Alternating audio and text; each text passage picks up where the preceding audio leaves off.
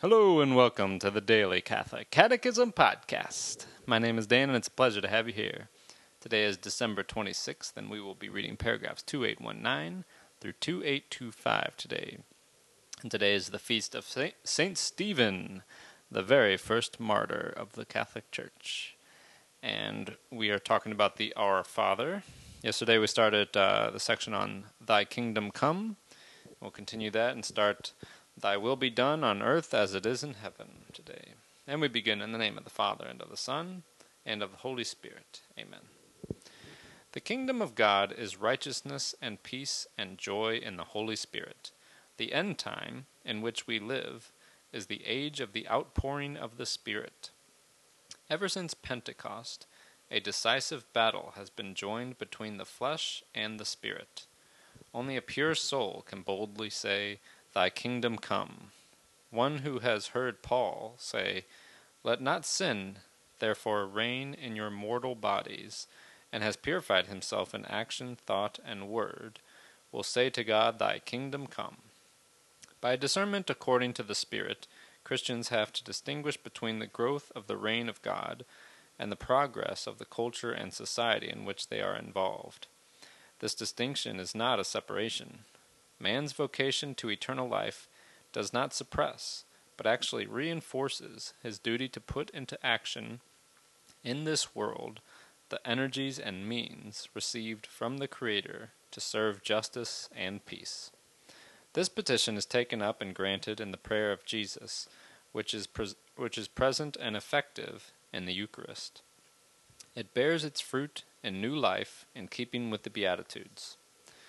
Roman numeral 3 Thy will be done on earth as it is in heaven.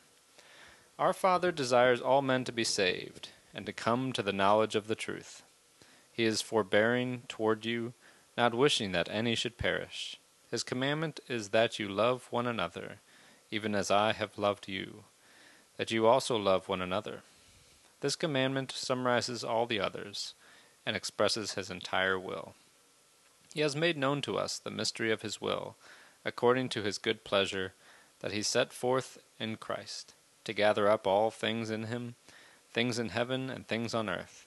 In Christ we have also obtained an inheritance, having been destined according to the purpose of him who accomplishes all things according to his counsel and will.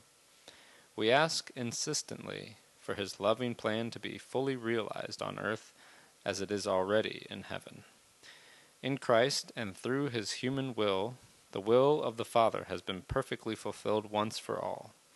Jesus said on entering into this world, Lo, I have come to do your will, O God. Only Jesus can say, I always do what is pleasing to him. In the prayer of his agony, he consents totally to this will.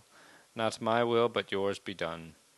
For this reason, Jesus gave himself for our sins, to deliver us from the present evil age according to the will of our God and Father. And by that will we have been sanctified through the offering of the body of Jesus Christ once for all. Although he was a son, Jesus learned obedience through what he suffered. How much more reason have we, sinful creatures, to learn obedience, we who in him have become children of adoption?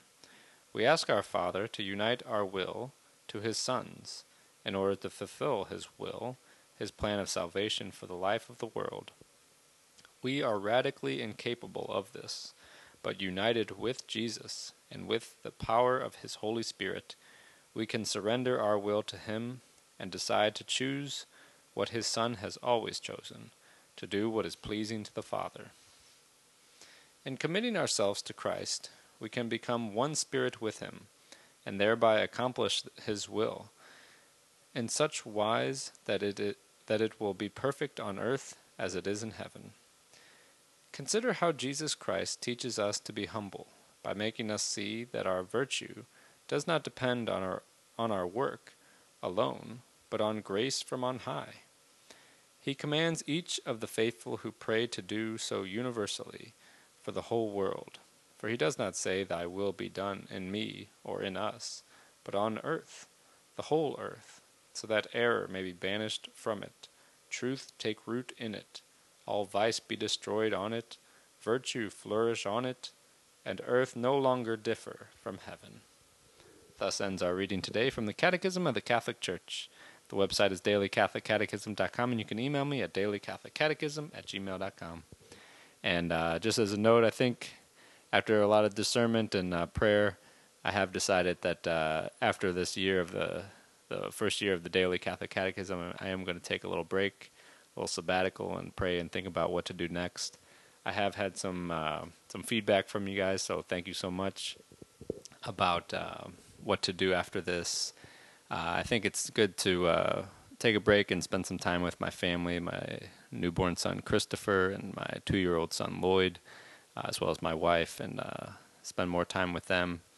Uh, it is kind of a a lot, I guess, to record these all the time, and uh, I'm thinking about some someday starting it up again and maybe doing some some talks about the uh, going through the encycl- the papal encyclicals, uh, great Catholic saints, writing of the saints, uh, especially the Church Fathers and something like that, and doing a daily kind of reading of that, uh, kind of like a daily Catholic uh, uh, daily Catholic five minutes or something like that, and slowly work through all these great uh, documents and uh, encyclicals.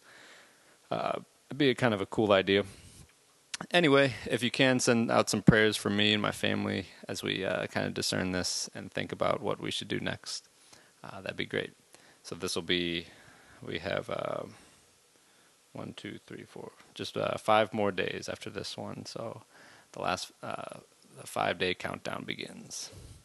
God bless you all, and may, this, and may the teachings, these teachings handed down by the apostles of Christ strengthen your faith and lead you to everlasting life.